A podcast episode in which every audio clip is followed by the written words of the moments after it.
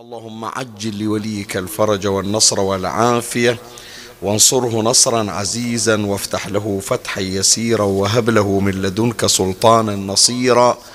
رب اشرح لي صدري ويسر لي أمري واحلل عقدة من لساني يفقه قولي. يا كاشف الكرب عن وجه أخيه الحسين اكشف كربي بجاه أخيك الحسين. نادي عليا مظهر العجائب تجده عونا لك في النوائب كل هم وغم سينجلي بولايتك يا علي.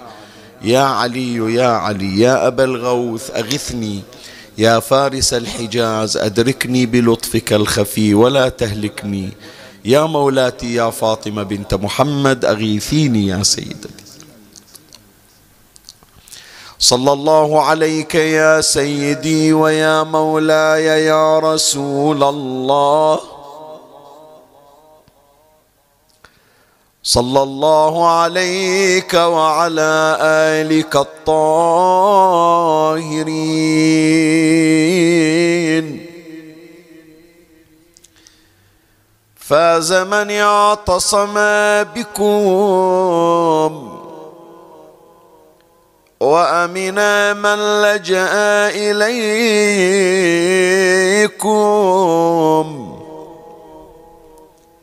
يا ليتنا كنا معكم سادتي فنفوز فوزا عظيما.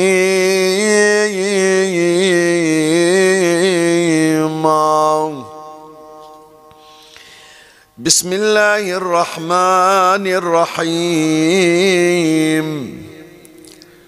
اللهم صل على محمد وآل محمد وعجل فرجهم والعن عدوهم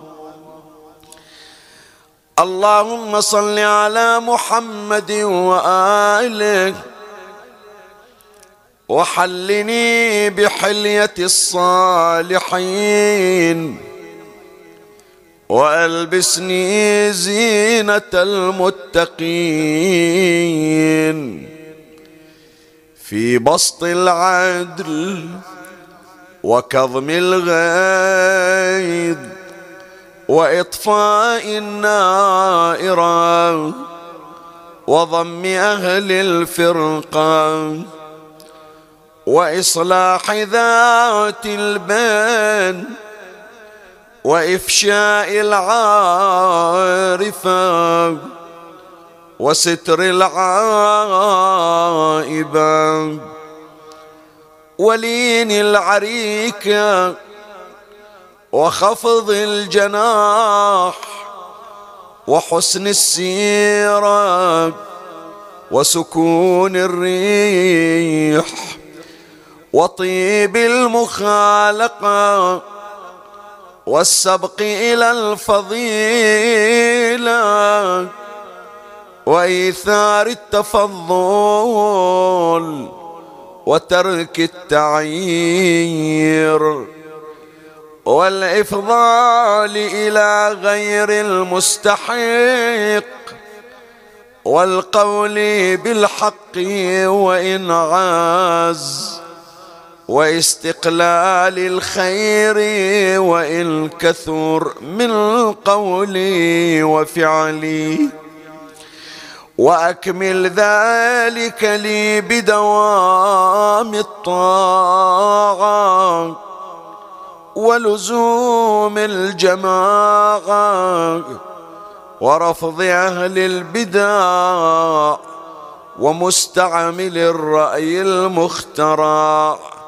برحمتك يا أرحم الراحمين. وصل اللهم على سيدنا ونبينا محمد وآله الطاهرين. اللهم صل على محمد وآل محمد.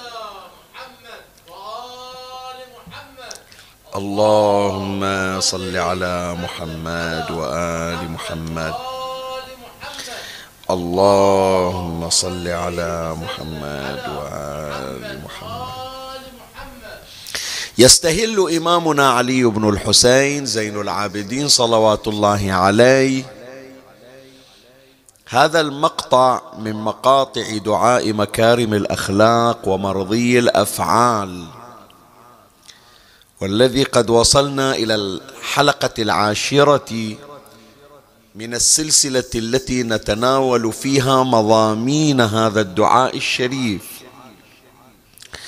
يستهل الإمام عليه السلام هذا المقطع بطلب حلية وزينة. يريد الإمام أن يتحلى ويتزين ويأمر شيعته وأتباعه والمؤمنين والمواظبين على قراءة هذا الدعاء بأن يطلبوا من الله تبارك وتعالى حلية وزينة. هذه الحلية وهذه الزينة ليست كسائر الزينات والحلي التي يستخدمها البشر في حياتهم وإنما هي حلية وزينة لأناس خاصين فهي حلية الصالحين وزينة المتقين. اللهم حلني أو قال وحلني بحلية الصالحين وزينة المتقين. فما هي حلية الصالحين؟ وما هي زينة المتقين؟ هذا إن شاء الله ما سوف نتناوله هذه الليلة من خلال ما بينه الإمام سلام الله عليه. الحلية والزينة لا هي قلادة ولا هي تركية ولا هي ساعة ولا هي ومحبس. وإنما أمور أخلاقية. إذا استطاع الفرد أن يتزين بهذه المنظومة الأخلاقية فقد حاز على حلية الصالحين وزينة المتقين. فإحنا إن شاء الله في مطلبين. أولا نتعرف على ماهية حلية الصالحين من خلال الوقوف على بعض مضامين هذا المقطع. ونشرح بعض المفردات اللي يمكن البعض من يقرأ الدعاء ما يدري مقصود الإمام ما هو. شنو معنى هالمفردة؟ شنو معنى هالعبارة؟ إحنا إن شاء الله إحنا راح نشرحها ونبين كوامن وأسرار هذه العبارة. هذا من جهة. وفي نهاية المطاف في المطلب الثاني سنشير إلى الفرق بين الحلية المزيفة والحلية الحقيقية. هذا تلخيص إلى بحث هذه الليلة. ومن الله نستمد العون والتوفيق. ومن مولاي أبي الفضل العباس المدد. وألتمس منكم الدعاء. ولإمامنا المنتظر عجل الله فرجه الشريف. ولأمه السيدة نرجس خاتون بنية قضاء الحاجة. وللغوث والتسديد إلى مولاتي الصديقة الزهراء عليها السلام ثلاثا بأعلى الأصوات. صلوا على محمد وآل محمد. اللهم صل على محمد. اللهم صل على محمد اللهم صل وسلم على محمد وآل محمد اللهم صل وسلم على محمد في المطلب الأول نتحدث حول توضيح بعض مفردات هذا المقطع الذي تلوته على مسامعكم. وأول مفردة وعبارة هي عنوان البحث حلية الصالحين. حلية الصالحين يعني شنو؟ الحلية مفرد وجمعها حلي. ما تسمع يقولون المرأة تزينت بالحلي والحلل خرجت بالحلي والحلل خلنا حتى نبينها يعني شنو الفرق بين الحلي والحلل الحلي جمع إلى الحلية. الخاتم حلية التركية حلية القلادة حلية. كل وسائل الزينة يسمونها حلية. تمام؟ مجموعة شنو؟ حلي. زين. الحلل شنو؟ الحلل هم جمع مفردها حلة. هذا البدلة يعني اللباس يقولون حلة. لبس حلية قشيبة تمام؟ أو حلة قشيبة. يعني شنو؟ يعني هذه البدلة هذا اللباس الذي يجمله. فالإمام سلام الله عليه يقول ما أريد أنا أي حلية. لا أريد حلية الصالحين. يعني يريد الإمام زينة لكن مو أي زينة زينة الصالحين. من هم الصالحون؟ مو البعض يقول شيخنا إحنا وين والصالحين وين؟ يصير يعني في هالزمن موجود من الصالحين معقولة؟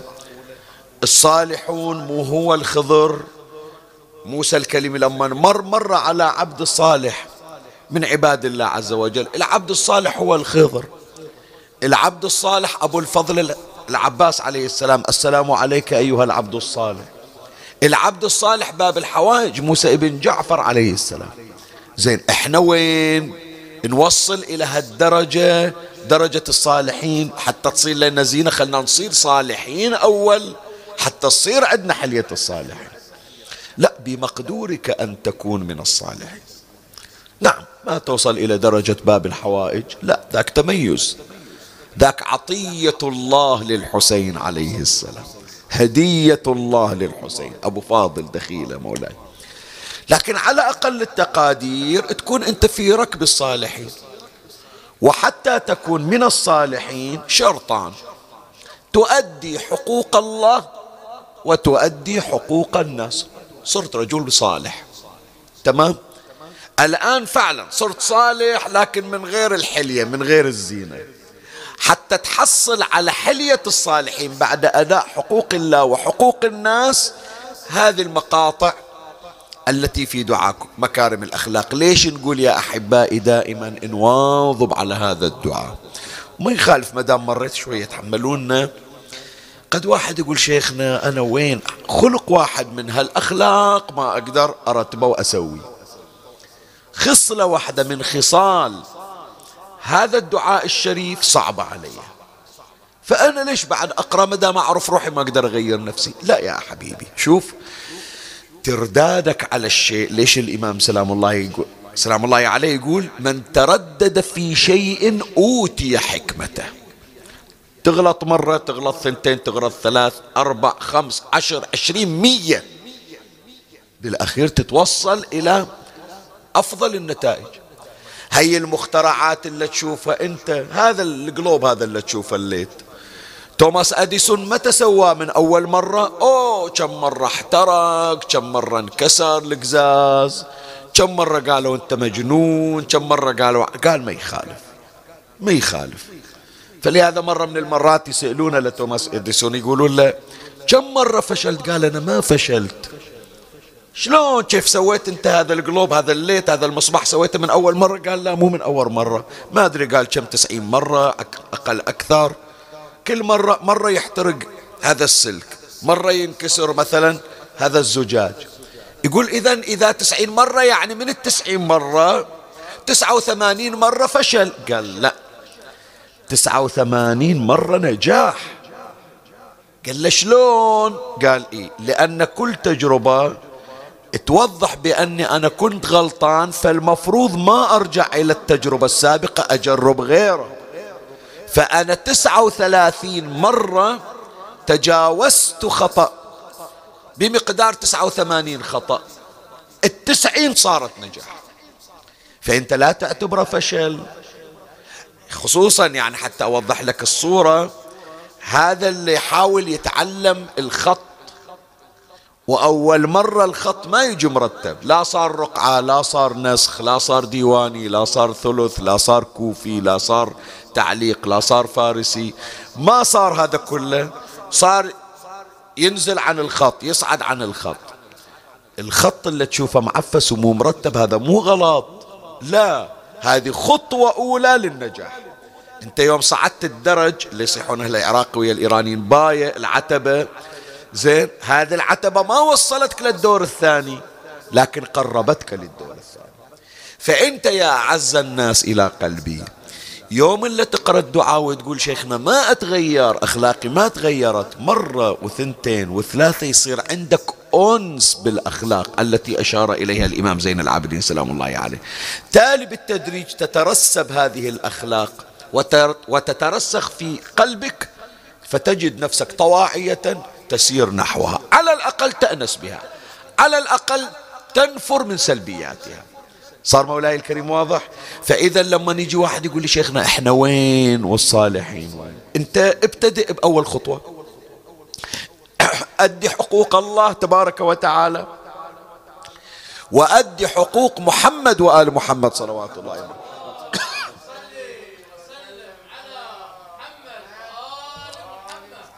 الثانية والثالثة.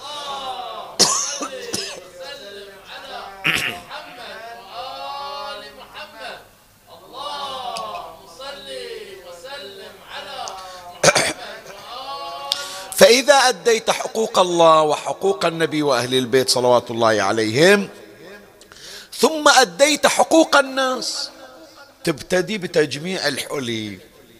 شوف هذه العروس أول ما تتزوج مو يصير عندها تجوري ذهب من أول مرة.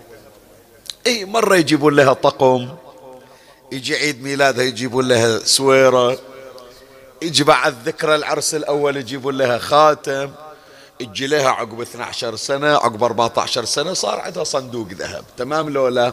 كذلك أيضا يا إخوان إحنا بالتدريج نمر على هذه الحلي حتى نصل إلى حلية الصالحين. فصار واضح الآن معنى حلية الصالحين التي نتمنى في هذه الليلة أن نكون قد وفقنا الله تبارك وتعالى إلى أن نكون من الصالحين. ولأن نتحلى بحلية الصالحين بفضل محمد وآله الطاهرين. صلوات الله.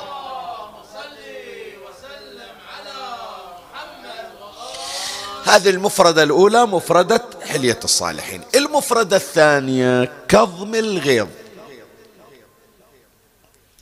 وهذا مر علينا يعني مو جديد. والكاظمين الغيظ والعافين عن الناس. والله يحب المحسنين. شنو معنى كظم الغيظ يا جماعة؟ إحنا دائما نرددها. اكظم غيظك. ونسمي الإمام سلام الله عليه السابع من أئمتنا. شو نسميه الإمام شنو؟ الكاظم. زين. الكظم شنو؟ الغيظ شنو؟ اولا الكاظم يقولون الكتم. هذا اللي ياخذ القربة قبل ويسد حلقها.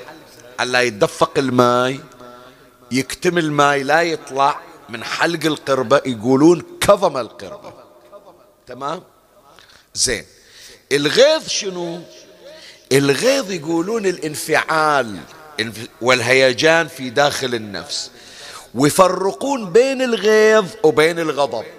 شنو الفرق؟ بعضهم يقول شيخنا الغضب هو الغيظ. لا الغضب شيء والغيظ شيء ثاني. حط بالك للكلمة لأن الكلمة جدا دقيقة. الغضبان يريد يعاقب اللي غضبه. الغضبان الزعلان يريد يعاقب اللي أغضبه. ابني أغضبني أريد أعاقبه لو أضربه لو أنهره لو كذا. لابد أنه أرد العقوبة إلى المستحق. هذا الغي... هذا الغضب.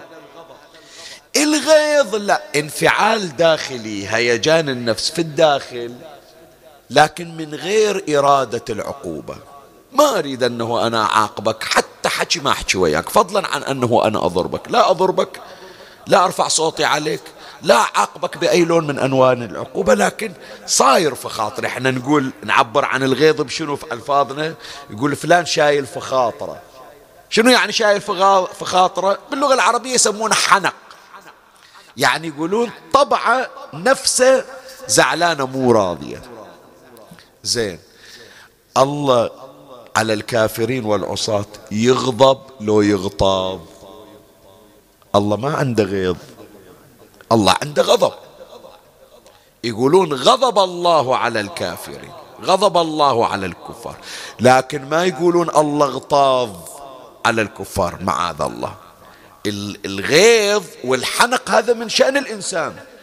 من شأن الإنسان من شأن المخلوق. ما يعاقب لكن شايل في قلبه. لكن الغضب لا. الغضب عند الله تبارك وتعالى مو انفعال داخلي مثل البشر وإنما فعل يستوجب عقوبة هذا معنى الغضب. الله ينزل غضبه بواسطة عقوبة بصورة عقوبة. هذا يسميه غضب. أما الغيظ شنو قلنا؟ انفعال داخلي. ما ما أضرك ما أعاقبك لكن لو غضبان لا أعاقبك. تمام؟ فكظم الغيظ تعرف معناه شنو؟ درجة أرفع من مسك الغضب. اسمعني إيش أقول لك ركز في الكلمة. كظم الغيظ إلا القرآن يدفعك إليه يقول لك والكاظمين الغيظ. هذا أزيد من أنه لا تغضب. لا تغضب يعني لا تعاقب. لكن اكظم غيظك يعني شنو؟ يعني إذا واحد يزعلك حتى زعل داخلي لا تظهر. إذا عندك حنق إذا عندك عدم ارتياح خليه في قلبك لا يطلع برا وحتى إذا تقدر ما تخليه في قلبك لا تخليه في قلبك. هذه منو يقدر يسويها؟ منو يقدر يسويها؟ من أصعب الأمور. ليش الله امتدح الناس اللي تلبسوا بهذه الخصلة؟ بقوله والكاظمين الغيظ والعافين عن الناس والله يحب المحسنين. شوف قدم أي واحدة على الباقي. قدم كظم الغيظ على العفو وعلى الإحسان. لأنه لولا أنه لم ي... لولا أنه لم يسيطر على قلبه وعلى انفعالاته وعلى كل مشاعره كان لا يعفو ولا يحسن. لكن يوم نفسه راضية عفا وأحسن. في القرآن الكريم آية الله تبارك وتعالى يقول واذكر إسماعيل واليسع. ومنه وذا الكفل وكل من الأخيار. ذو الكفل منو هذا؟ واحد من الأنبياء اسمه ذو الكفل. يمكن ما أدري بعضكم سامعين عنه قصته ما سامعين. نبي الله إلا قبل اليسع. وذو الكفل كان في زمن النبي اليسع.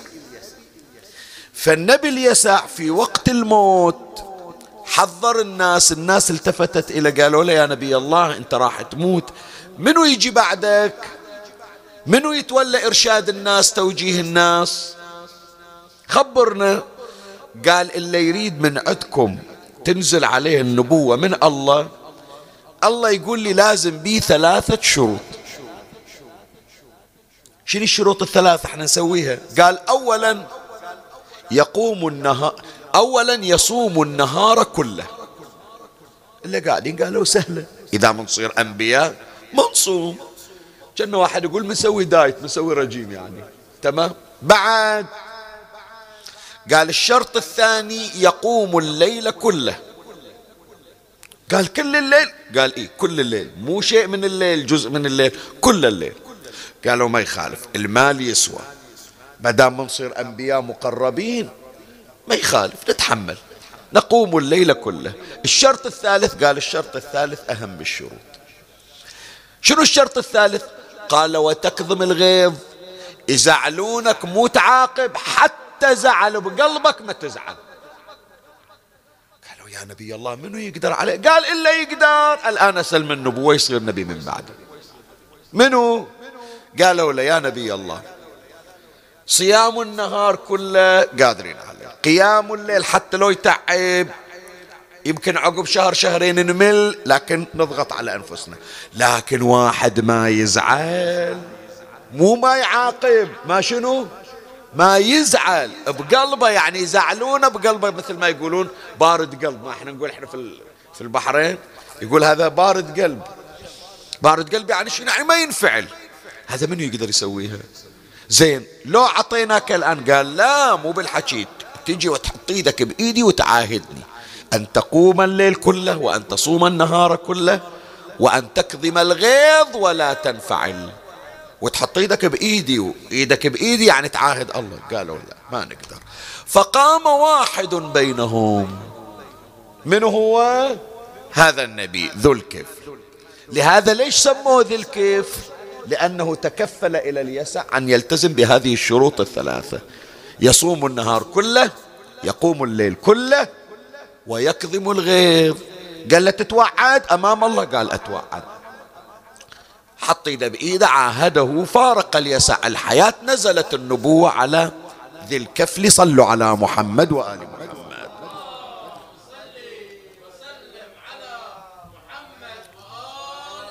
يوم اللي نزلت النبوة على ذي الكفل إبليس سوى اجتماع ويا أولاده وأعوانه.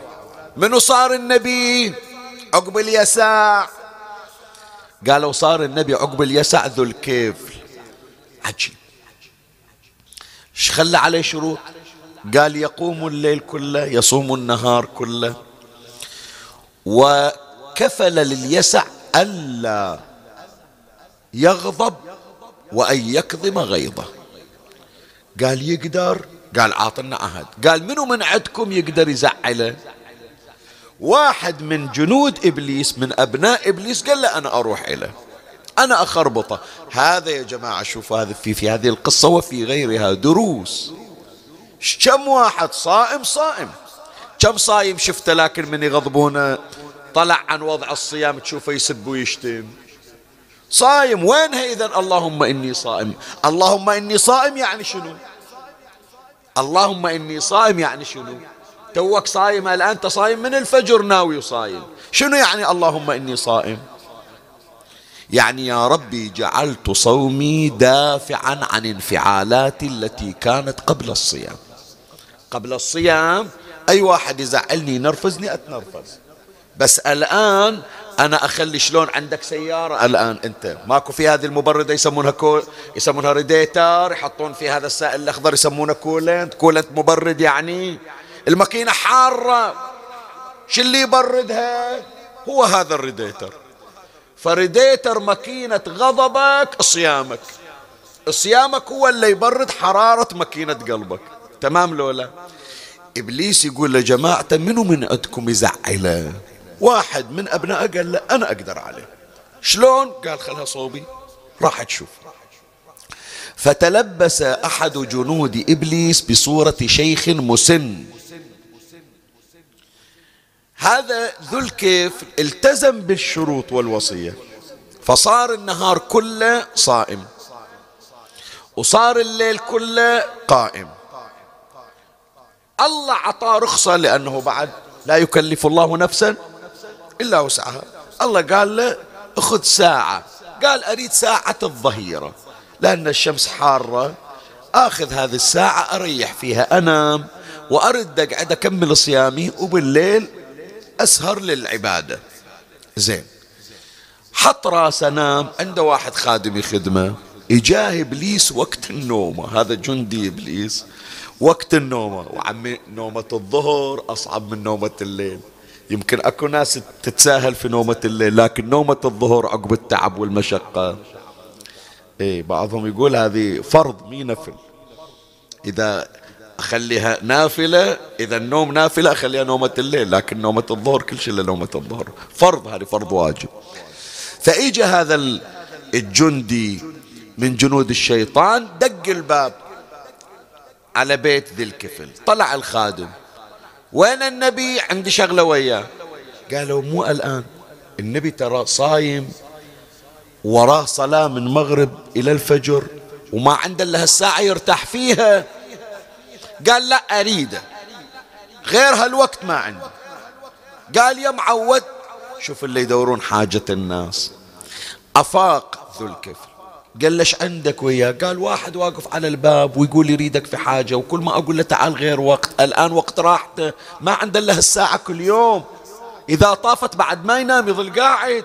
وهو مواصل من أمس.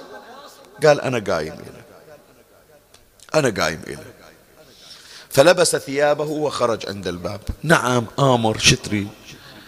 قال له يا نبي الله مختصم مع ابن عمي ماخذ فلوسي ومراضي يرجعها وطالبته وما رضى. وعرضت على القضاة ما قدروا ينصفوني فما كل انت. قال له زين روح جيبه روح جيبه عندي وأنا أفصل بينكم. قال له مو انت بتنام؟ قال أظل قاعد ما أنام. هذا اليوم ما لازم أنام. أنا أنتظر. قال له ما يخالف. أنا رايح أجيبه. خو ولد إبليس. بعد اسمه فيه ولد إبليس. طلع ولا إجا. فظل ذو الكفل ينتظره طيلة اليوم. لا نام ذاك اليوم. وهم من اجى وقت الليل وقف يصلي. قال ليش ما اجى ما أدري. يوم الثاني هم صيام. إجت ساعة الراحة حط راسه ذو الكفل يريد ينام. الباب يطق من جديد. يا نبي الله أنا اللي جيتك أمس. افتح الباب. الخادم يقول له يا معود خليه يرتاح. خليه يرتاح صار له يومين ما نام. أمس روحت عليه النومة. طلع ذو الكفل. نعم. قال حاجتي اللي قال أنا أنتظرك أمس ما إجيت. قال أنا قلت له ما رضى يجي. قال له زين والآن؟ قال شوف لي دبرة مو راضي يجي. قال له زين. فنزع ذو الكفل خاتمه. قال أعطى ولد عمك وقول له هذا خاتم نبي الله ذي الكفل وهو يدعوك. عنده شغل وياك. أجيبه وأنا أفصل بينكم. أخذ خاتم ذي الكفل وراح وظل ذي الكفل مكانه. ينتظره. راحت الساعة بلا نوم. واصل ثلاثة أيام. بعد ابن إبليس وين يلتزم؟ ماخذنا من أبوه. يوم الثالث إجا.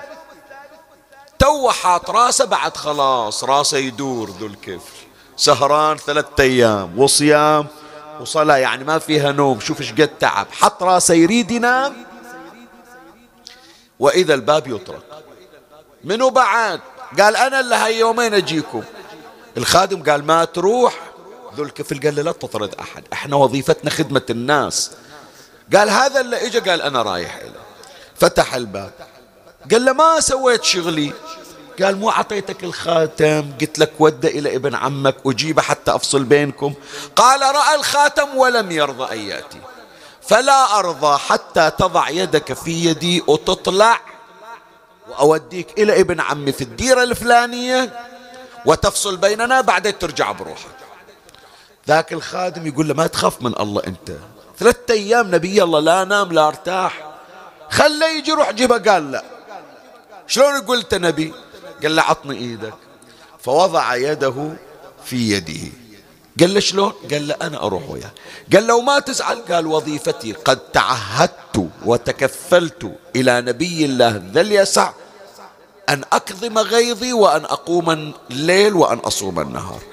من يريد يمسك بإيده؟ وإذا ابن إبليس هذا الجندي قال يا نبي الله لقد رأيت في العباد والصالحين فرا فما رأيت مثلك من يكظم غيظه. وطار مرة واحدة قال أنا جاي أريد أن أرفزك. حتى هذا الشرط اللي اشترط عليك اليسع يكون تخل به وتخسر النبوة. بس الله تبارك وتعالى يعلم حيث يجعل رسالته. طار. شوفوا يا جماعة القرآن ذكر ذي الكيف. ليش؟ موقف.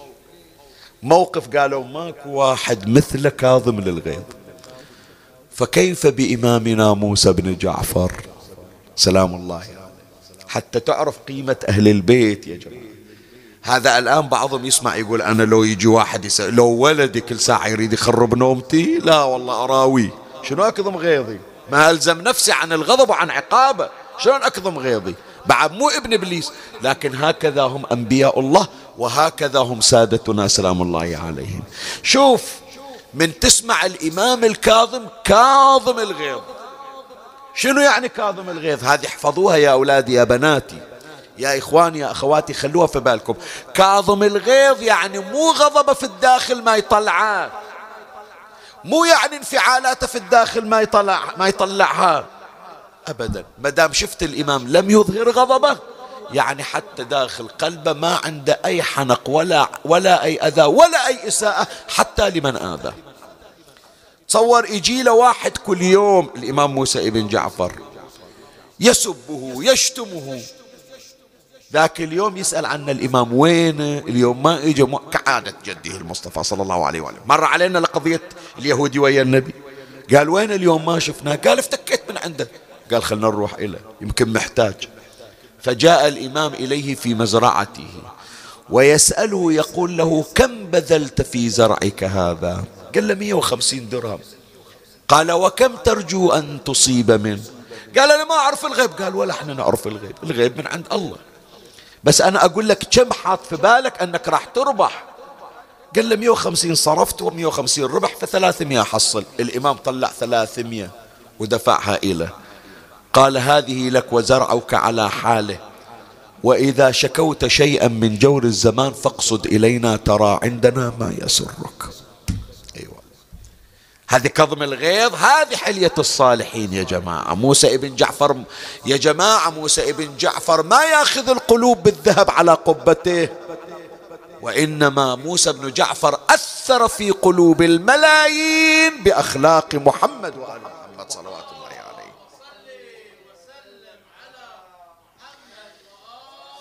زين من مصطلحات وعبارات هذا المقطع الشريف؟ إطفاء النائرة. أكو عندنا فقرة في المقطع قريناها. الإمام سلام الله عليه يقول حلية الصالحين إطفاء النائرة. شنو يعني إطفاء النائرة؟ النائرة اسم من أسامي النار. يعني الضوي شايف النار من بعيد شو يسوي؟ غير الضوي؟ زين انت شنو يعني حتى تصير من الصالحين عسى ما تشوف ضوء تروح تطفيها؟ هذا هو المقصود. لا. وإنما إطفاء النائره يقصد به إخماد الفتنة. يكون تجند نفسك إذا شايف مشكلة بين اثنين تسعى في إصلاحها. فتنة بين عائلتين تصير سبب في إيقاف حمام الدم وفي إخماد نار الفتنة. تدري أن هذا واحد من أساليب أمير المؤمنين؟ سلام الله عليه. تدري لو لا؟ أنتم رايحين العراق؟ إخواننا وأحبائنا اللي في العراق يدرون. يدرون صيف العراق صيف النجف تحديدا شلون ما يحتاج أقول لك. صيف قاسي يقشر الوجه. أمير المؤمنين سلام الله عليه. تدري وقت الظهيرة؟ إن شاء الله تقول لي ينام على بن أبي طالب. لا. يخلص من المسجد يرجع إلى أهله يأكل وياهم لقمة. ويطلع أمير المؤمنين يتجول في الشوارع والأسواق. يمكن أكو مشكلة. يعرف نفوس الموجودين. كل يوم واحد متعارك ويا واحد. ويسعى في إخماد الفتن. شلون صار علي بن أبي طالب؟ ليش يسمونا إحنا من ألفاظ إحنا من النادين نخاف شو نقول له؟ يا حلال المشاكل. شنو يعني حلال المشاكل؟ واحدة منها إذا أكو فتنة يخمدها علي بن أبي طالب عليه السلام. يوم من الأيام خرج أمير المؤمنين عليه السلام وقت الظهيرة في السوق الدنيا عزلت بس مع ذلك أمير المؤمنين يطلع يمكن أكو واحد محتاج شيء يمكن مشكلة صايرة فيسهم أمير المؤمنين سلام الله عليه في إطفاء النائرة. في الطريق وإذا جاريه واقفة وتبكي. استوقفها أمير المؤمنين سلام الله عليه. قال لها يا جارية ما وراءك؟ الظهر والناس كلها مرتاحة في بيوتها وانت واقفة وتبكين محتاجة شيء فقالت يا أمير المؤمنين أرسلتني سيدتي لأبتاع لها لحما وأعطتني درهمين إجيت إلى القصاب قطع لي اللحم زيد الشحم زيد الدهن على اللحم. أعطيت الدرهمين أخذت اللحم رجعت إلى سيدتي. أول عند الباب شوف القسوة شلون. قال قبل لا تدخلين خلي أشوف إيش جايبة. شافت اللحم كله شحم. قالت هذا لحم أطبخ؟ ألقته في وجهي. قالت رديه عليه. وقولي له إما أن يعطيني لحما أو يرجع علي الدرهم. راحت هي مسكين هذه الجارية. إجت عند القصاب. قصاب والناس واقفين عند دكانه ومنفعل. قالت لسيدتي لم ترضى باللحم الذي أعطيتني إياه. إما أن تبدله أو ارجع لي درهمين. قال لها يلا يلا لا توقفين. فاضي إلك أنا يلا أخلص اللي عندي من زباين. زين. شالت اللحم مسكينة ردت إلى سيدتها سيدتي ما قبل ما يخالف اليوم مشيها. قالت لا تدخلين إلى الدار حتى ترجعين اللحم أو الدرهم. وها أنا يا سيدي متحير. لا سيدتي تقبل وتدخلني البيت ولا القصاب يريد يعطيني اللحم أو يرجع علي الدرهم. شو أسوي؟ فلما سمع أمير المؤمنين سلام الله عليه دمعت عينه قال بنيتي هل أمي معه تعالي تعالي وياي. وين القصاب؟ قالت هنا. تبين قصاب مو من الكوفة تو جاي تو ساكن. ما يعرف أهل الكوفة. ويوم إجا أمير المؤمنين ما عرفه القصاب. فالتفت أمير المؤمنين عليه السلام إلى القصاب قال أيها الشاب إما أن ترجع الدرهمين لهذه البنت أو أن تعطيها لحما غير هذا اللحم. قال وما شأنك أنت؟ شال إيده فضرب عليا في صدره ودفع. الناس كلها فزت. الله أكبر شو مسوي؟ ولك ما تخاف من الله؟ قال شو مسوي؟ قال ليش الضربة؟ قال وما صنعت. رجل من الأعراب دفعته بيدي. قال أي من الأعراب؟ تعرف منه هذا؟ لا ما أعرف. منو هذا؟ قالوا هذا أمير المؤمنين علي بن أبي طالب. تدري هذا الشاب يوم درى بأن إيده رفعت على أمير المؤمنين إيش سوى؟ شال الساطور شال الطبر اللي عنده وأهوى بها على يده فقطع يده. أمير المؤمنين ها إيش سويت؟ إيش سويت؟ قال له سيدي والله ما أعرف. زين ليش قاطع إيدك؟ قال يا أمير يا أمير المؤمنين يد تمد عليك بسوء. حقها القطع يا علي بن أبي طالب. ألا لعن الله عبد الرحمن بن ملجم؟ هذا ما كان يعرف أمير المؤمنين وذاك الذي يهوي بالسيف على رأس علي. الله أكبر يا أبا الغوث يا علي. أمير المؤمنين سلام الله عليه.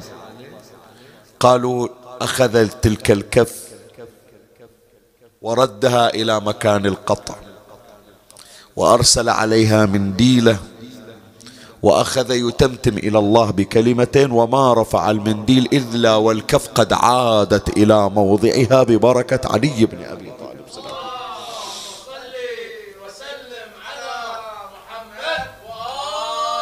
فإذا وحده يا إخواني من حلي الصالحين أنك تشتغل إذا أكو مشكلة كديدن أهل البيت وكدأبهم تحاول تكون أنت تبعد بين المشاكل. حتى يا إخواني علمونا علمونا آبائنا وأجدادنا. مع الأسف الآن قلت يعني ما أقول راحت بس أقول لك قلت.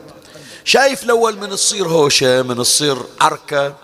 دائما تسمع لك واحد ذكروا الله ذكروا الله صلوا على النبي ذكروا الله تمام لولا هذه ذكروا الله وصلوا على النبي يعني شنو؟ هي مساهمة. مساهمة ما قدرت أباعد بينهم ولو بمقدار كلمة التي من شأنها أن تطفئ النائرة وتخمد الفتنة. الآن لا عمي اليوم ما موجودة. أنت ما تسمع اليوم لك ناس اللي تقول لك صلوا على النبي وذكروا الله إلا القليل. عسى ما يشوفون هوش شغل شغل اللايف وقام يصور وطرش. شنو والله؟ يمشي في الطريق شاف اثنين متعاركين بالشارع. بطل النافذة وفتح التليفون وقام يصور وطرش في الجروبات. اليوم شفنا هوشة عند الإشارة. زين بدال التصوير قول ذكر والله. كلمة. إذا ما تريد تدخل في المشكلة قول قول لا إله إلا الله. على الأقل إذا إبليس حاضر الجو جو سلبي كرر الصلوات وكرر الاستغفار وقل لا إله إلا الله. أثر ذكرك أنت. تنخمد النائرة وتنطفئ الفتنة. ببركة ذكر الله عز وجل وذكر محمد وآل محمد.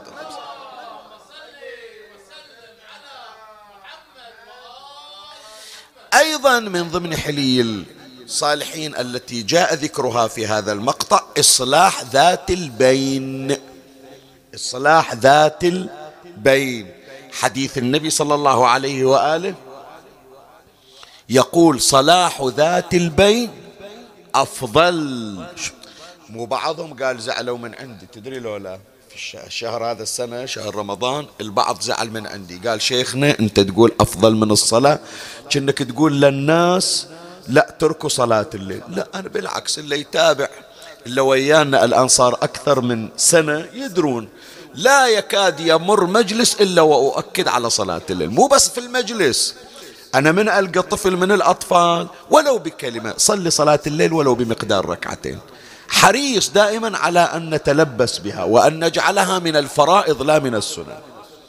بس بعض الألفاظ يا إخواني مو كلام شيخ ياسين كلام أهل البيت عليهم السلام. هذا النبي صلى الله عليه وسلم يقول أنت من تصلح بين اثنين متخاصمين اللي النبي يقول أفضل من عامة الصلاة والصيام. يعني شنو أفضل من عامة الصلاة والصيام؟ عامة يعني شنو؟ يعني أي صلاة مستحبة إصلاح ذات البين أفضل من عدة. اثنين في مشكلة. أي واحد أحسن؟ أصلح بينهم لو أوقف أصلي. قدرت تجمع بين الاثنين عليك بألف عافية نور على نور.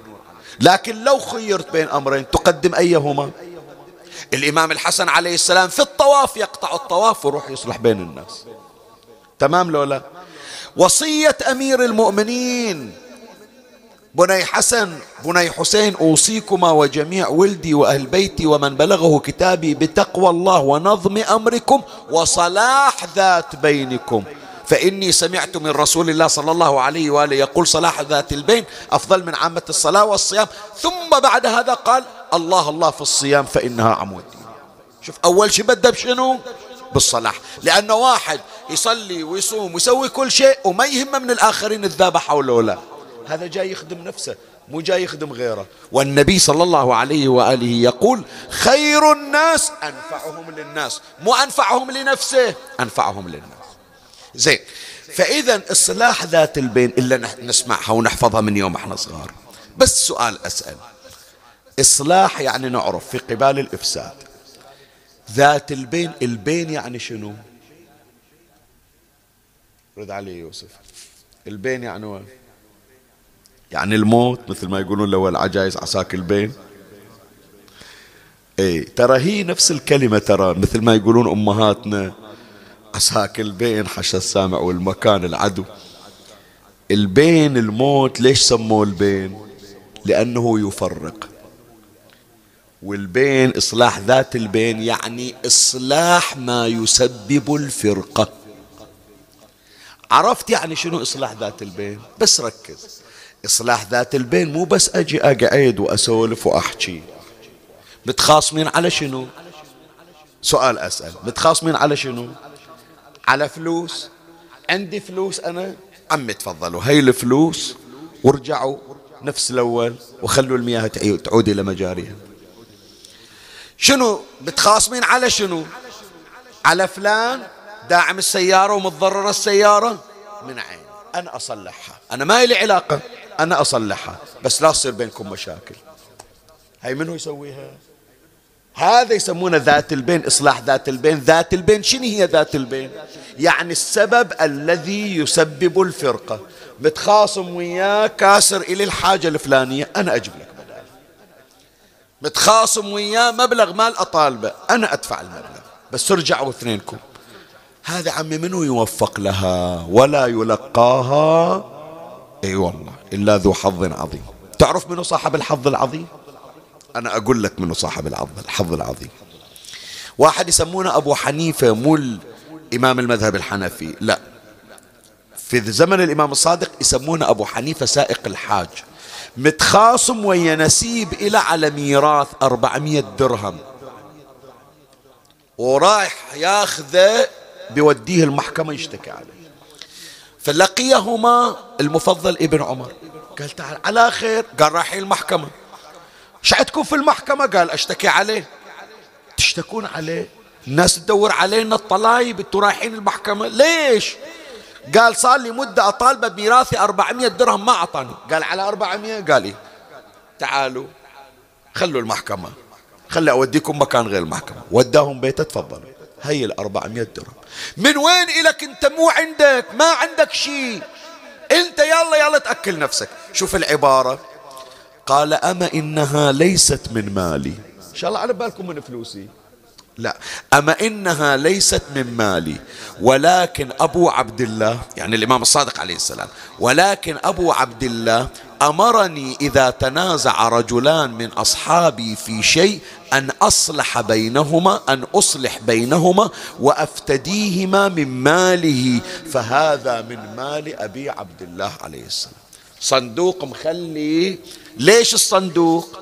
الصندوق حتى إذا اثنين متخاصمين الخصام والفساد اللي بينهم والفرقة تنحل بالفلوس عم يتفضلوا هذه فلوس خذوها وحلوا مشاكلكم والأزمة اللي صار لها مدة كنت تتوقف. يا جماعة إحنا فقط نحتاج إلى مسائل تنظيمية. أقول بس بحاجة إلى مسائل تنظيمية. إحنا نبذل أموال في كثير من الأمور. نبذل أموال في طباخ نبذل أموال في تزويج أعزب نبذل نبذل أموال مثلا في ترميم بيت. وسائر أمور الخير أنا ما أقول إحنا نوقفها بالعكس هي إليها مصارفها بس هل وجدت أن من مصارف الأموال حل مشاكل الآخرين؟ متنازعين على قطعة أرض. تفضل هذه قطعة أرض. هي قطعة أرض. إحنا من عندنا من فلوسنا نشتري لك قطعة أرض. وحلوا السالفة. الآن صار لكم أربعين سنة عوائل تقطعت. على شنو؟ على قطعة أرض. هي قطعة أرض وفكونا. وخلوا الديرة تصير مترابطة متآلفة. هذا مو أحسن. هذا إذا واحد استبعدها عقولنا بعده ضيقة. لكن عند الإمام الصادق الشكل من مصارف الأموال الشرعية يصرفها الإمام سلام الله عليه في إصلاح ذات البين. شنو يعني إصلاح ذات البين؟ ذات البين يعني الأمور التي تفرق الإمام يصلحها حتى لو احتاجت للأموال فتعود الناس كما كانت. هذا واحدة من المعاني. من المفردات إفشاء العارفة يعني إشاعة المعروف. خلى الناس يعرفون بأنه الصدقة نطلعها خلى الناس تعرف بأنه الناس تصلي صلاة الليل. شيخنا لا تصلون قدام الناس هذا رياء مو رياء. إذا أنت تريد تشجع الآخرين على صلاة الليل وهذا من ضمن المعروف الذي يشاع ويفشى. عليك بألف عافية.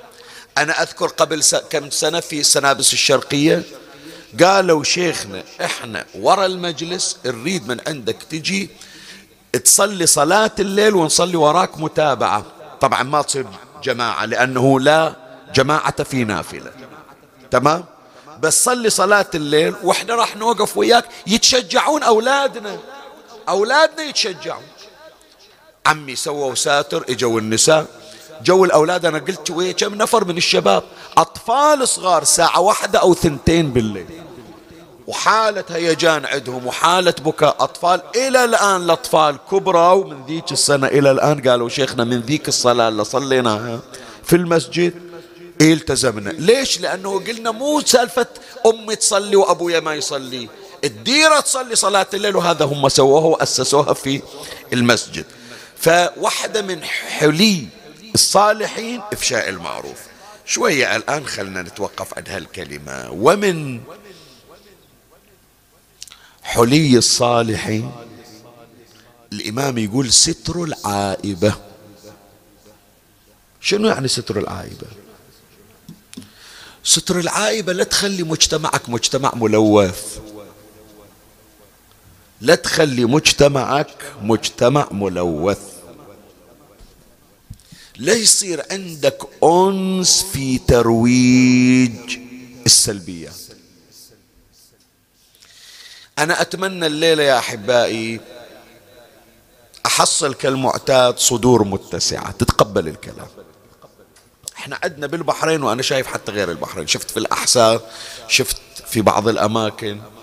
إذا موجود بيوت قديمة ما يحب واحد بأنه يمشي في الديرة ويشوف مثلا هذا الجدار مصبوغ مشخبط عليه أفرض متهالك. فتصير حركة موجودة في القرى شلون؟ يصبغون الجدران ويجيبون بعض الرسامين يرسمون أما يخطون مخطوطات أو أنه يرسمون لوحات. تمام لو لا ليش؟ قال تجميل المنطقة. سامع أنت عن سالف هل العنوان هذا تجميل المنطقة؟ أكو تجميل المنطقة أكو شيء يسمونه تشجير المنطقة. ليش حتى ديرتنا تصير حلوة؟ يا جماعة المنطقة تصير جميلة بشنو؟ أكثر. بالأصباغ والألوان لو بالأخلاق والسلوكيات. سؤال أسأل. بشنو أكثر؟ أنا لما أحس ديرتي أمان وطمأنينة وما وأطلع مثل ما عشنا ذيك الأيام يا جماعة مثل ما عشنا ذيك الأيام. يطلع يعرفون الجماعة الله يبارك فيهم. تعرفون سيد سيد ماجد مال البلاد وحج موسى البزاز رحمهم الله جميعا والعرادية الله يطول في أعمار الباقين والله يرحم الماضي. هذا عندنا بسوق المنامس سوق البز. يجي وقت الصلاة صلاة الظهر يروحون يصلون وراء المرحوم شيخ أحمد العصفور رحمة الله عليه في مسجد الخواجة الدكان صغير وقماش وكذا وعلى الأرض وعلى الأعتاب هذا القماش. ما يقول المحل راح ينباق. هي نتفة. قماش سد المكان أو حتى من غير ما يسده تجي المكان خلي. وين الحجي رايح يصلي في المسجد. وين الحجي رايح يجيب بضاعة من المخزن. زي ما يخاف؟ لا مأمن. هذه الزينة يا جماعة. مو الزينة يجي محرم أو يجي وقت أطلع أروح أسمع ما أرجع إلى بيت إلا بيتي مبيوك. صحيح لو لا؟ إيش أسوي أنا بصبغ؟ ما أقول بالعكس تجميل المنطقة هذه من أجمل الأمور. هي من أجمل الأمور. لكن احرصوا على الأهم كما تحرصون على المهم. فأنت من أحكي وياك إفشاء العائبة أو ستر العائبة الإمام سلام الله عليه يوصينا بستر العائبة. لما نطلع عن ديرتك أن بها أخطاء وهذه مسؤولية الإعلام. لا يزعلون من عندي من أقول لك أريد صدور متسعة. اليوم كثير من وسائل الإعلام إما جرائد أو تلفزة. من يجي شهر رمضان ويريد يسوي مسلسل يفكر هذا الكاتب أي قصة اللي تثير أكثر. خلي أدور قصة اغتصاب خلي أدور قصة أبو يضرب بناته خلي أدور قصة فلان بايق أخوه خلي أدور قصة. يعني كأنما المجتمعات الإسلامية ما يفوح منها دائما العيوب. تمام لولا؟ زين بعد تجي إلى الجرائد. شوف الأنس عند البعض سواء كان في الجريدة أو إذا كان عنده منصة أو عنده مثلا صفحة. يريد يسوي سبق صحفي. شنو السبق الصحفي؟ السبق الصحفي مو اثنين اللي صار لهم عشرين سنة متخاصمين تصالحوا هذا مو سبق صحفي. السبق الصحفي مو فلان اللي طارد ولده رد راح إلى وجابه ورجع. وصار يمشي ويا أبوه هذا مو سبق صحفي. السبق الصحفي أن فلان طلعت عليه إشاعة أن فلان صارت عليه جريمة. خلي أنا حتى لو مو أكيد الخبر قبل لا يسبقوني لازم أسبقهم. زين وبالتالي؟ وبالتالي؟ لما يصدر اليوم حكم في المحكمة أن فلان عوقب بالسجن ليش؟ لأنه تحرش بفتاة أو لأنه اغتصب مثلا أو هتك عرض طفل. زين انت ما يخالف. حكم هذا طلع وانت تريد تنشره. بعد تجيب التفصيل واستدرجها في سيارته إلى المكان الكذائي ثم قام بكذا وتجيب فيلم مفصل. شنو الغرض من وراءه شنو الغرض؟ أريد أفتهم. شنو الغرض؟ شو تريد تقول؟ أنه إذا كل يوم من أفتح الجريدة أشوف جريمتين ثلاث أربع. يوم الثاني سبع جرائم. كأنما أنت تشيع الفاحشة والعيب في المنطقة. باكر هذا اللي متردد من يريد يسوي الجريمة. أنتم شايفين سمعتوا قبل أيام عن هذه الجريمة النكراء اللي صارت في الكويت لولا مر عليكم لولا يجي إلى هذه ويكسر سيارتها ويجرها من بين بناته. ترى هي من بنات رسول الله. علوية ترى تدرون لولا إيه إيه. تصور علوية من بنات الزهراء. ويجرها من شعرها من بين بناتها وركبها السيارة. ويوديها إلى مكان ويطعنها بالسكين وبعدين يجيبها ويفلتها عند باب المستشفى وتموت قتلا. زين هذا شنو هذا؟ وإشاعة مثل هذه التفاصيل. هذا من وين إجا؟ من وين إجا؟ قل لي هالجرأة اللي عنده في وضح النهار وفي شهر رمضان؟ في شهر رمضان يختطف بنت من أحضان بناتها ويقوم بطعنها؟ ووديها بدم بارد يرميها على باب المستشفى. ولا كأن شيء صاير. من وين جاب هالجرأة وهالقسوة يا إخوان؟ غير من كل يوم فيلم ومسلسل كل يوم فيلم ومسلسل يقول لك أثار الديرة مو بس أنا. مو بس أنا الكل. لكن المسلسلات هي اللي طلعته. أنا ما أهاجم المسلسل بما كم من مسلسل نقل تاريخ للبلد وقضية من قضايا البلد. وأكد على مجموعة من الأخلاق والفضائل. هذا إذا حصلت لك كاتب وممثل محترم يحترم نفسه ويحترم المشاهد. لكن لما واحد يدور فقط الإثارة الإمام سلام الله عليه يقول إذا تريد تتزين وتريد مجتمعك مجتمع صالح يحمل الحلي والحلل عليك بستر العيوب. إذا مراجلك مو تنشرها أنا بالله عليك هذا المراهق أو المراهقة أم 13 و 14 سنة تترجى من عندها أنها تحل الأزمة؟ بيك مراجل روح إلى المشكلة وحاول علاجها مو بإشاعة العيوب في المنطقة بحيث تصير أنس المعصية يسمونها أنس المعصية يعني باكر الاغتصاب والقتل أمر اعتيادي أمر اعتيادي صار. مثل ما في الآونة الأخيرة. واحد انتحر وإذا سلسلة انتحارات واحدة ورا الثانية. يقول مو أنا بس كل واحد هم غيري أيضا انتحر. مو عجيبة من عندي. فهذه يعني بعد خلاص الظاهر بنحتاج أنه نتوقف. هالمقدار هذا؟ كنت أتمنى يعني باقي علينا لين العريكة خفض الجناح سكون الريح. هذا كله على أي حال.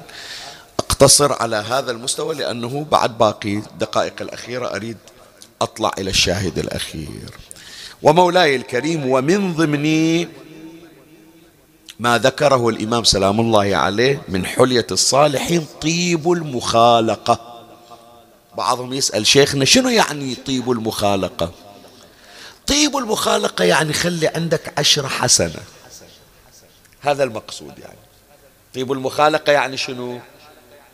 يعني شوف إجت الآن هي سنة هي تجربة إلى طيب المخالقة سنة مرت سنة وكسور من صارت كوفيد 19 هذا الفيروس اللي اجى الجائحة. قالوا لك كنت تبقى بالبيت قالوا لك الحسينيات يكون مثلا عدد محدود ما شفت أناس. والله وحشونا والله فلان اللي دائما يحضر ونسمع بواكي ما شفناه. عن علينا اشتقنا إليه. بالعراق مثلا يقولون والله وحشونا الزوار كل سنة نشوفهم بالأربعينية والشعبانية السنة ما شفناهم. هذه يسمونها طيب المخالقة. بحيث إذا عاشرت أناسا يرزقك الله تبارك وتعالى محبتهم. وهذا ما أشار إليه أمير المؤمنين سلام الله عليه قال إلى ولده محمد ابن الحنفية عاشر الناس معاشرة إن غبتم حنوا إليكم. اجى الفيروس صار له سنة ما شافوك قالوا والله ما نصدق متى يرتفع هالبلاء كان يرجعون ونشوفهم. إن غبتم حنوا إليكم وإن فقدتم بكوا عليكم. إلى الآن نتذكر أناس ونترحم عليهم. إلى الآن شوف تسولف عنه وتقول إي والله رحم الله فلان لو موجود هي حزاته متى توفى؟ وإذا صار له عشر سنين. أنت على بالك توه صار له كم شهر من توفى. هذا شنو؟ هذا الحنين. من وين حصلنا؟ من حسن العشرة اللي عبر عنها الإمام سلام الله عليه بطيب المخالقة. بهذا ينتهي المطلب الأول. أتي الآن فيما تبقى من الوقت. إلى المطلب الثاني. يا إخواني إذا اتضحت هذه الحلي هذا الطقم اللي نسميه طقم. هذه الزينة اللي نسميها زينة. علمنا الإمام كيف يتزين الصالح وكيف يتحلى. نحكي الآن في المطلب الأخير عن الحلية المزيفة والحلية الحقيقية. هل معنى هذا شيخنا أنت ما تدعو إلى أنه واحد يتزين سواء من الرجال أو النساء؟ يعني المرأة من تقعد ويا زوجها ما تتزين ما تتمكيج ما تخلي لها make up وأنا من أريد أجي إلى مجلس يعني خلاص بعد المطلوب أخلاقي ما أعدل نفسي ما أحط لي بخور ما أحط لي عطر. لا. القرآن الكريم يشير قال يا بني آدم خذوا زينتكم عند كل مسجد. وكلوا واشربوا ولا تسرفوا إنه لا يحب المسرفين. يقول رسول الله صلى الله عليه وآله أحببت من دنياكم ثلاث. احسنت الطيب والنساء وقرة عيني الصلاة. شوف بدأ بشنو أول؟ أول بالطيب. الزينة يا إخواني بس ليش؟ خلي الزينة الظاهرية مقدمة للزينة الحقيقية. أنت لا تفكر بس خذوا زينتكم وتسكت. شوف عند كل مسجد. تمام لولا خلي الزينة المظهر المظهر والصورة الخارجية. كاشفة شفتون هذا الطيب اللي ارتحتون إليه؟ شفتون هذا الجمال اللي بوجهي؟ ترى اللي في القلب أجمل مما ترون. هذه الزينة قابل أنها تروح. هذا الذهب اليوم موجود باكر راح. أذكر واحدة من من المؤمنين من المؤمنات الله يمد بعمرها. كانت تجي إلى البحرين يعطونا بعض الإخوان هدايا مثل ما ينقل لي زوجها. كل سنة تحصل هدية من ذيك السنين هذا الحكي قبل ثلاثين أربعين سنة يمكن أو أكثر من أربعين سنة. كل سنة يعطونها هدية طقم ذهب. فجمعت إلها من 14 سنة 14 طقم ذهب. يوم من الأيام طب حرامي باقي الذهب كله. زين مكسور خاطرها. وصدق يعني أنه واحد يؤخذ ماله ليش يقولون المال عديل الروح؟ لأنه فعلا يؤذي الروح أنه الإنسان يسرق. بس أنا أقول يا جماعة أنت تصنع المال لا المال الذي يصنعك. لو يوم من الأيام ما حصلت الزينة ما أطلع لو يوم من الأيام هذا الذهب مو عندي أنا ما أسوى ولا فلس الناس ثمنوني بالذهب اللي لابسنه تعال وانظر إلى سيدتي فاطمة بنت محمد صلوات الله عليها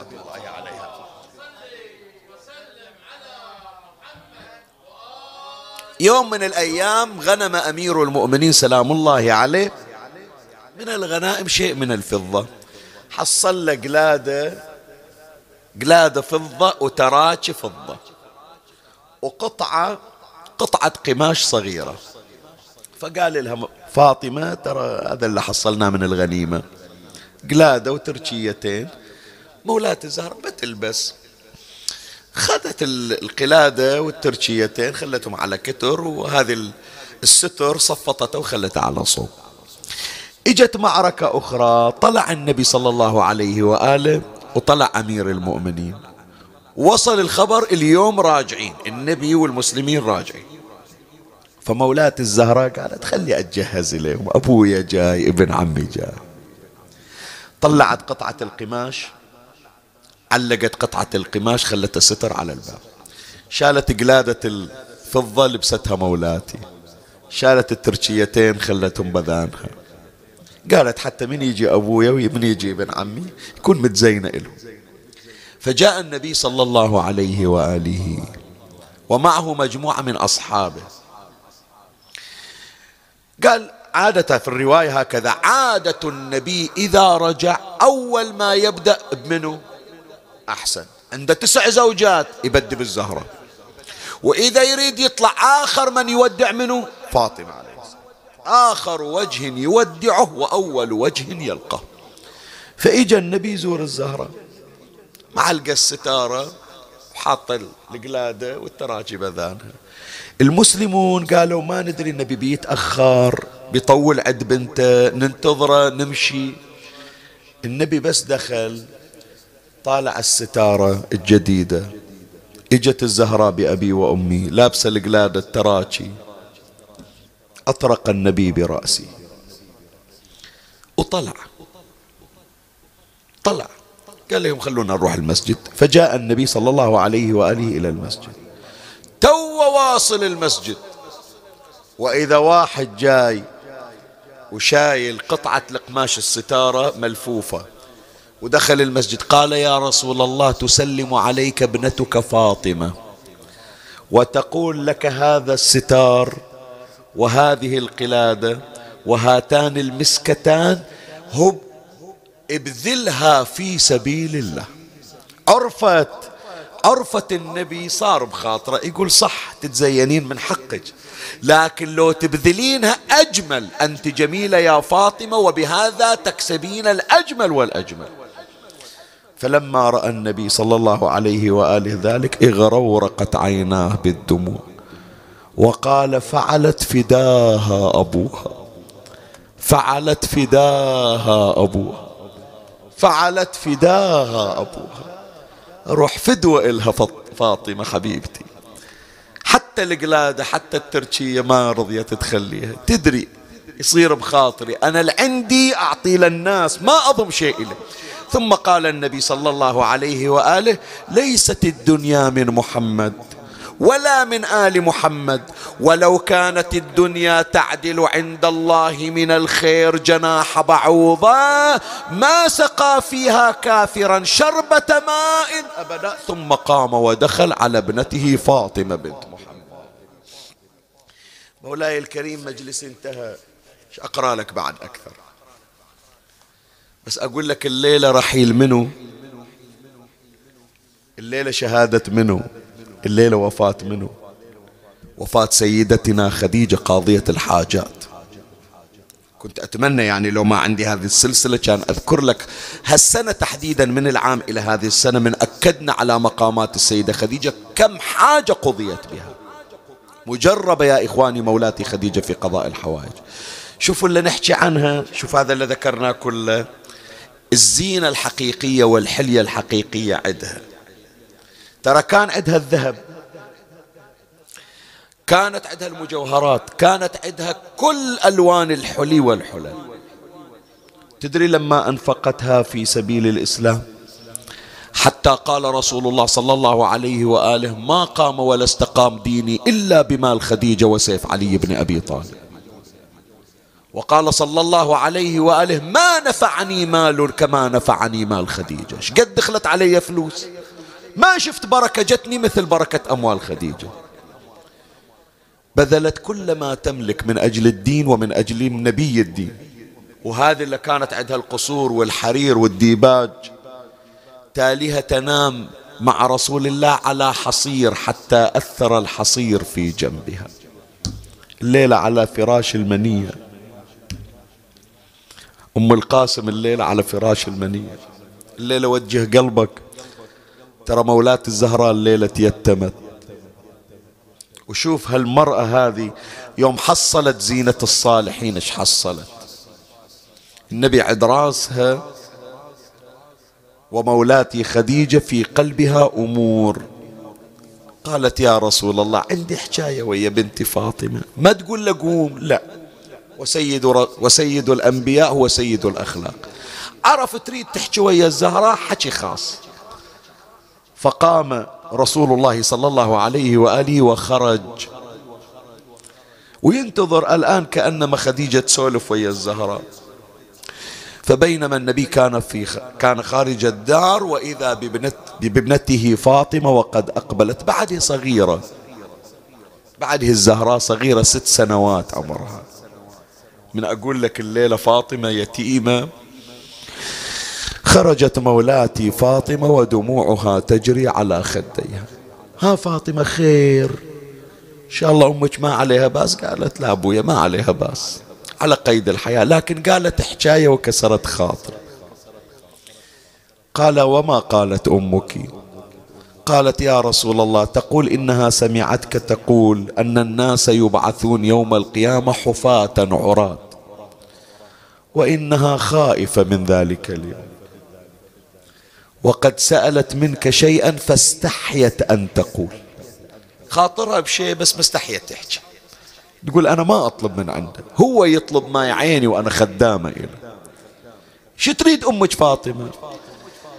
قالت تسألك يا رسول الله إذا فارقت روحها الحياة وغسلت وكفنت أن تلقي بقميصك على جسدها ليكون جنة لها عن ضغطة القبر وسترا لها في يوم القيامة.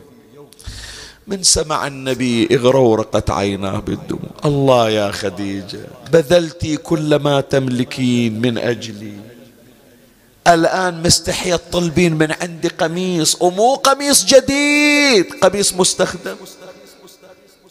فبينما هي فبينما رسول الله صلى الله عليه وآله مع فاطمة وإذا بجبرائيل قد نزل من السماء. وقال يا محمد العلي الأعلى يقرئك السلام ويخصك بالتحية والإكرام ويقول لك سلم على خديجة الله أكبر. وقل لها إن الله يقول بأن خديجة بذلت مالها فينا فكفنها اليوم علينا. وإن لها في الجنة قصرا من ذهب لا تعب فيه ولا نصر. وهذا أنا جاي جايب لها كفن من الجنة وحنوط من الجنة. فلما سمع النبي ذلك تناول الكفن وتناول الحنوط ودخل على خديجة. خديجة يلي تطلبين القميص. نعم يا رسول الله. هذا جبرائيل قد هبط علي.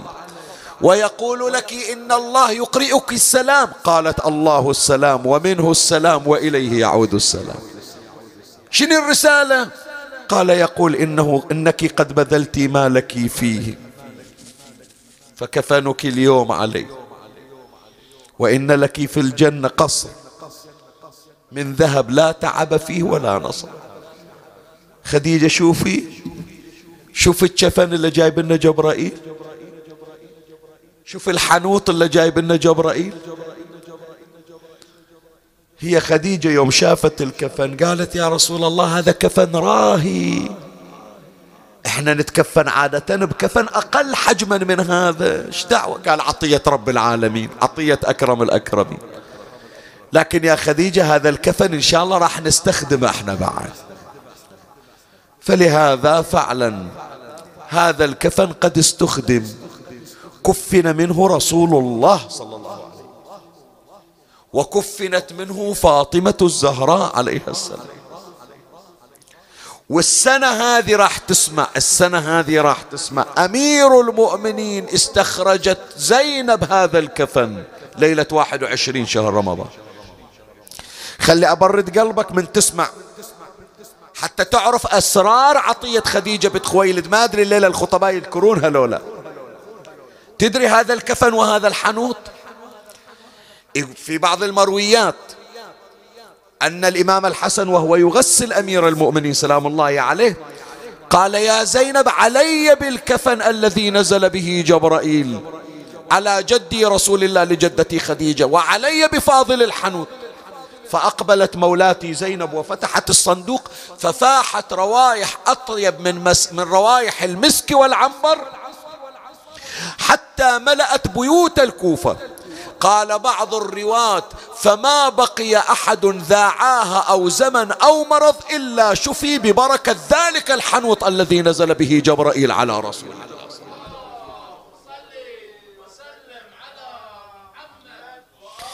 أهل الولاية أهل المحبة خلاص مجلسنا نقرأ بعد؟ رسول الله كفن من ذلك الكفن فاطمة كفنت من ذلك الكفن. علي كفن من ذلك الكفن حسن كفن من ذلك الكفن. أول استخدام للكفن الليلة كفنت ليش تبكي عمي ليش؟ والخامس منهم حسين ما خلوا له كفن. إيه ليش ما ضموا له كفن؟ مو منهم يعني؟ مو من أهل الكساء هو؟ مو من الذين جبرائيل تمنى أن يكون معهم؟ أتأذن لي يا رب لأهبط إلى الأرض فأكون معهم سادسة؟ هو واحد من أهل العبا. ليش ما خلوا له قطعة كفن جبرائيل أحكي وياك. جبرائيل سبحان الله هي من فتوحات هذه الليلة اللي صار لي مدة طويلة ما قارنها. جبرائيل أسولف وياك. يوم اللي نزلت بالكفن الليلة على رسول الله ما خليت قطعة إضافية للحسين. هذه كأنها زينب يوم الحادي عشر من تريد تمشي عن أخوها. كأنها شافت جبرائيل واقف يظلل على الحسين يقول له هذا اللي تحبه هذا اللي تهز مهده. يوم اللي نزلت على جدي رسول الله جايب الكفن إلى جدتي خديجة. ليش ما زيدت الكفن يا جبرائيل؟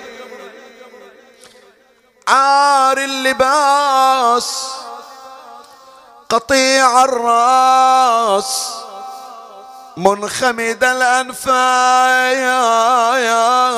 في جندل كالجامر مضطرب. أويلي أقرأ لك البيت اللي تحفظه بس سمعني صوتك. ما غسلوا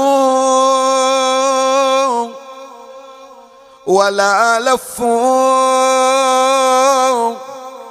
في كفنين.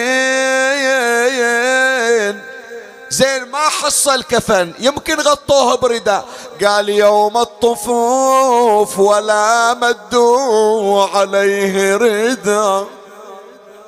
زين شلون قلبوه حصل له ناس تجهزه. قال عاري عاري عار تجول عليه الخيل. عاديتين حاكت له الريح ضافي مئزر ورد أويلي يا زوار يلي عند الحسين وتشترون أجفانكم من كربلاء. وأنا شايف بعض الزوار من يجي يطوف على الشباك يريد يمسح الجفن بشباك الحسين. شو تمسح عمي؟ شو تمسح؟ تمسح جفن على شباك واحد مدفون بالقبر بلا غسل ولا كفن. زينب تتكلم بلسان الحال مع جبرائيل تقول له أوصيك يا جبريل بحسين. دير بالك عليه هذا المدلل هذا. أوصيك يا جبريل بحسين ظلل على جسمه بجناحين. ترى حسين لا راس وليدين ولا من توعى وفتح العين وسايل عن اختراي حوين قل مشت للشام يا حسين على حسين وحزني ظلت بقلب زينب ظلت بقلب زينب ما أدري أخويا ما ظل إلى جفل بشيلونه بشنو؟ بجفنونه بشنو؟ ثلاثة أيام وإذا زين العابدين أقبل والتراب على عمامته. ها أبو محمد من وين هالجية عم من كربلاء. زوار قال لا يا عم مو زوار دفانة. دافن جنازة أبوك؟ قال لا يا عم سبعين جنازة دافنها بيد شفت أبوك الحسين؟ إي نعم. حصل كفن لا يا عم شلون نزلته؟ قال لفيت ببارية كلما رفعت جانب سقط الجانب الآخر قالت أوص أسألك أسألك اسمعوا اسمعوا.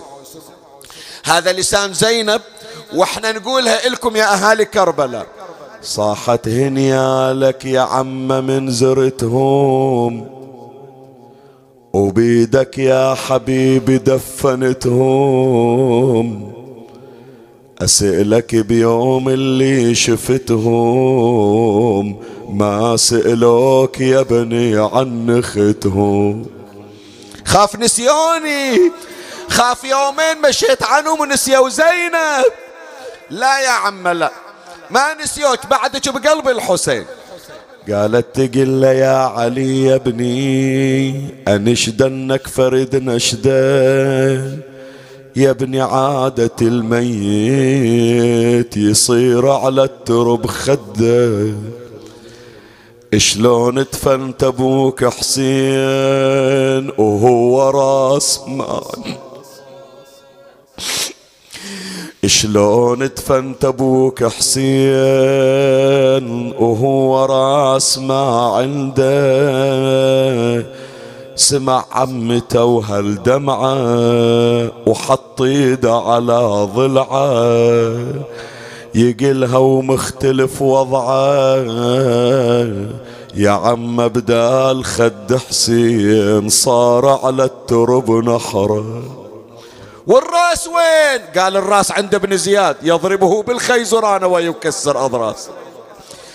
وخبرك بعد يا عم دفنت انصار ابويا حسين كلهم في فرد حفرة وعساك إن شاء الله تأمنين. زينب سمعت وصاحت علي الأكبر دفنت وين. تدري بوالدي يحبه شباب وفرقته صعبة يقلها ومحترق قلبه. يا عم علي الأكبر يا مقبر الأبو قبره صوب الرجلين مخلينا. هذا البيت لكم هدية لأصحاب الحوائج. التوت وتحسرت زينب صاحت والدمع يجري. يا ابني يا علي السجاد ضاق من الحزن صدري. ليش؟ أسألك عن أبو فاضل أخويا اللي كفى الخدري شو تسألين عمه؟ شلت السهم من عينه دفنت وياه جفين شلت السهم من عيني دفلت يا شفينا يا عم رايته وينه اجيت وما جبت وياك. جودة ورايته الخضراء أريد انشدك ماي شربت يا دفا. هذا الطور القديم. رويت قلب دفنت حسين عطشان بالله يا حفار القبور.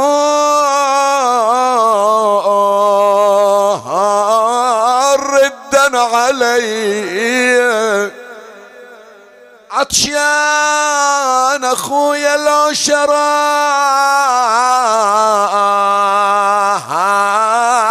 قطرة مي يوم الدفلت كان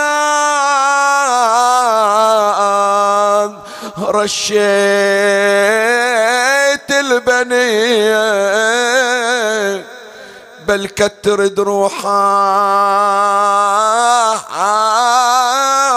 تراه ما تعطشا سمعنا المنازع يحضرون وقطرة مية يشربونا ما شفنا المنازع يذبحونا وبالخيل صدره يكسرون.